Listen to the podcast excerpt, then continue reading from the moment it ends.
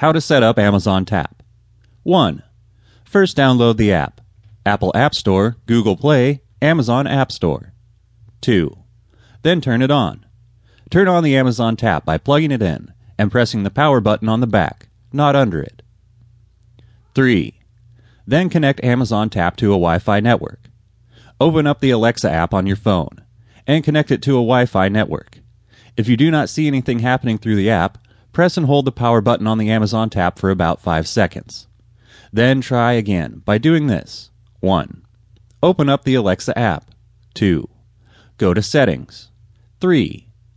Press on Set up a new device. four. Connect to a Wi-Fi spot. Controls.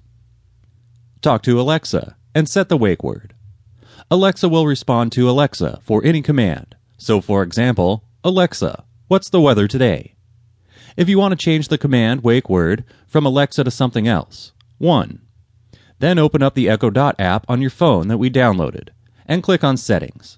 two. After you've clicked on Settings, select your Echo Dot device and then click on Wake Word.